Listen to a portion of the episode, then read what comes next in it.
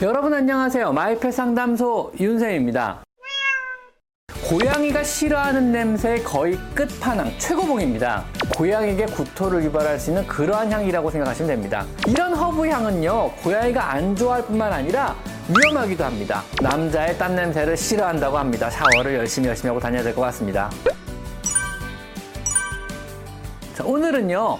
고양이가 싫어하는 냄새를 한번 알아보도록 하겠습니다. 미리미리 여러분이 이런 냄새를 알고 있다면요. 내가 향수를 사거나 방향제나 샴푸를 구입할 때도 미리미리 피할 수 있으며 혹은 고양이가 스프레이를 하거나 가구를 망친다면요. 그 근처에 뿌려서 접근을 못하게 할 때도 유용하니까 오늘 소개해드린 영상을 꼭 잘 기억해 두시는 것이 여러모로 도움이 될 듯 합니다. 먼저 첫 번째는요, wintergreen 향입니다. 처음부터 뜻밖이시죠? 고양이가 싫어하는 냄새의 거의 끝판왕, 최고봉입니다. 일명 맨소레담 향이라고 하는데요. 맨소레담이요, 이 wintergreen 오일을 원료로 사용하여 이런 특유의 향이 나는 겁니다. 주로 이 wintergreen 오일은요, methyl salicylate를 주성분으로 하는데요. 주로 사람에서는요, 뭐 근육통이나 신경통 효과가 뛰어나고요. 류머티즘이나 관절염에도 효과가 있어서 맨소레담이나 파스의 성분으로 많이 사용됩니다. 하지만은요, 고양이 코에는 진짜 진짜 너무 자극이 강해서요.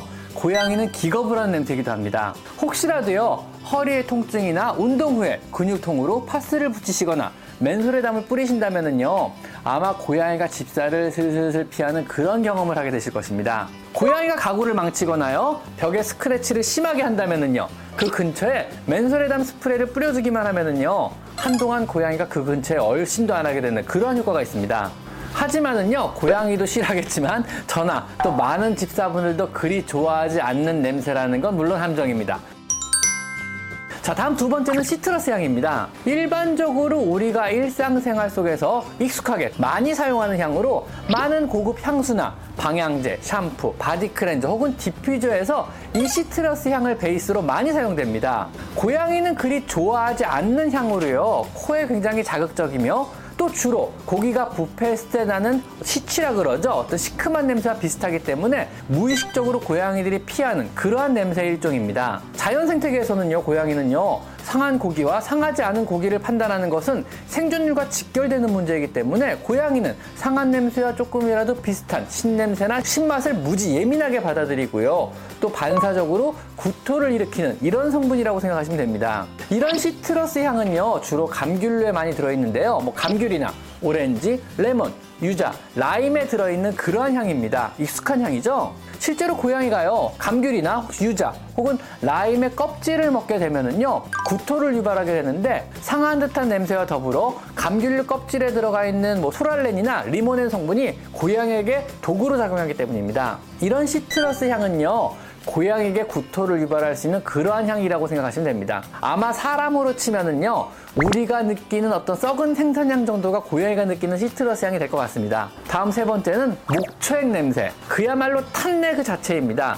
당연히 고양이의 입장에서는 싫어할 만한 냄새인데요. 목초액은요, 나무를 태울 때 나오는 연기를 액화해서 만드는 것으로 당연히 냄새는 탄내입니다. 이 탄내를 물로 만든 것이 목초액이거든요. 기본적으로 아주 아주 충분한 정제 과정을 거쳐서 식용을 목적으로 세심하게 잘 만들지 않으면요 탄화수소나 타르나 벤조피렌 같은 발암 물질도 다수 포함될 수밖에 없는 비교적 독한 액체에 들어갑니다. 약산성을 띄어서 어느 정도 살균 효과가 있기 때문에 그야말로 찜질방에 만병통치약으로 등극하여 뭐 무좀이나 뇨통, 류머티즘, 심지어 두통에도 바르면 효과가 좋다며 너도 나도 사용한 적이 있는 그러한 액체입니다. 사실은요, 위험하며 효과도 별로 없습니다. 탄내가 심하고요, 시큼한 냄새가 뒤따르므로 고양이가 싫어합니다. 문제는요, 사람도 이 냄새를 오래 맡으면요, 머리가 굉장히 아픈 냄새이기 때문에 사람에게도 기피지 역할을 할 수도 있습니다. 식용으로 아주 아주 정제를 잘하지 않으면요, 발암 물질이 다수 포함되어 있을 수 있기 때문에 절대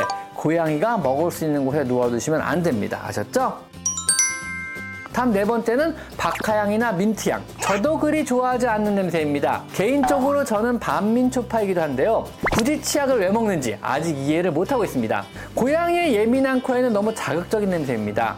고양이가 바로 고개를 돌려버릴 정도로 좋아하지 않는 그러한 향입니다. 혹시라도 이런 향이 많이 들어간 음식을 먹으면요 구토를 유발하기도 합니다. 아마도 민트향 끝에 느껴지는 시큼한 향이 반사적으로 상한 음식이라고 생각해서 뇌에 구토 중추가 신호를 보내는 것 같습니다. 다음 다섯 번째는요 허브향들인데요 유칼립투스, 라벤더, lemongrass, oregano, St. John's wort, tarragon 등입니다. 이런 허브 향은요 고양이가 안 좋아할 뿐만 아니라 위험하기도 합니다. 특히 집에서 여러분이 많이 사용하시는 허브 제품 중에 아, 라벤더 향이 아마 가장 대중적이고 유명할 텐데요. 고양이가 있다면은요 절대 사용하셔서는 안 됩니다. 라벤더는요 허브 제품 중에 사람에게 relax와 숙면의 효과가 있다고 알려지면서 많이 사용하게 된 허브인데요. 라벤더를 사용한 diffuser나 방향제 외 여러 제품들이 사용되지만 특히 라벤더 오일은 절대 사용을 하셔서는 안 됩니다. 다른 라벤더 제품들이야 그냥 향을 싫어하는 정도고 그냥 많이 먹지 않는다면 고양이에 그리 큰 위험은 없는데요. 라벤더 essential oil 같은 경우는요, 라벤더를 2000배 가까이 농축해서 만든 오일이기 때문에 고양이가 섭취 시 고양이의 간과 신장에 문제를 유발할 수 있습니다. 되도록 집에서는요, 위에 열과 좀 전에 제가 말씀드린 허브 제품은 키우지도 사용하지도 않는 것이 고양이의 건강에도 좋을 듯 합니다. 라벤더를 사용한 여러분의 숙면이 고양이의 불면으로도 이어질 수 있다는 것 꼭 명심하셨으면 합니다. 다음 여섯 번째는 담배 냄새. 누구도 안 좋아하는 냄새입니다.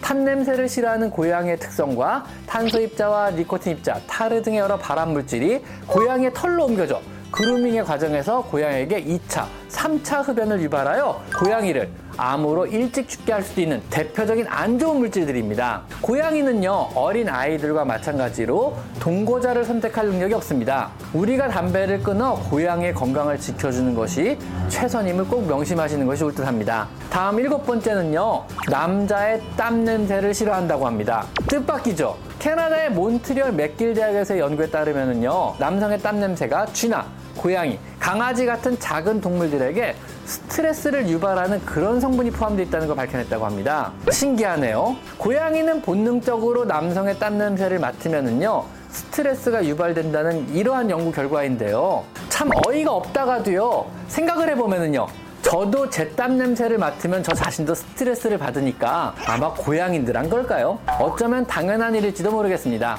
어쨌든 그래서 고양이는요 남자의 땀 냄새를 싫어한다고 합니다. 샤워를 열심히 열심히 하고 다녀야 될 것 같습니다. 자 어떤가요? 고양이는요 사람보다 무려 10만 배 정도 더 후각이 발달했다고 하는데요. 후각을 통해 수많은 정보도 얻지만은요 그 많은 정보 덕에 스트레스 나름 많이 받는 것 같습니다. 고양이를 키우는 우리는요, 이런 정보들을 미리미리 확인하여 예민한 고양이의 코에 자극 주는 일을 하지 않았으면 좋겠습니다. 자, 오늘은 고양이가 싫어하는 냄새에 대해서 한번 알아봤습니다. 오늘은 여기까지 마이펫 상담소 윤세입니다. 감사합니다.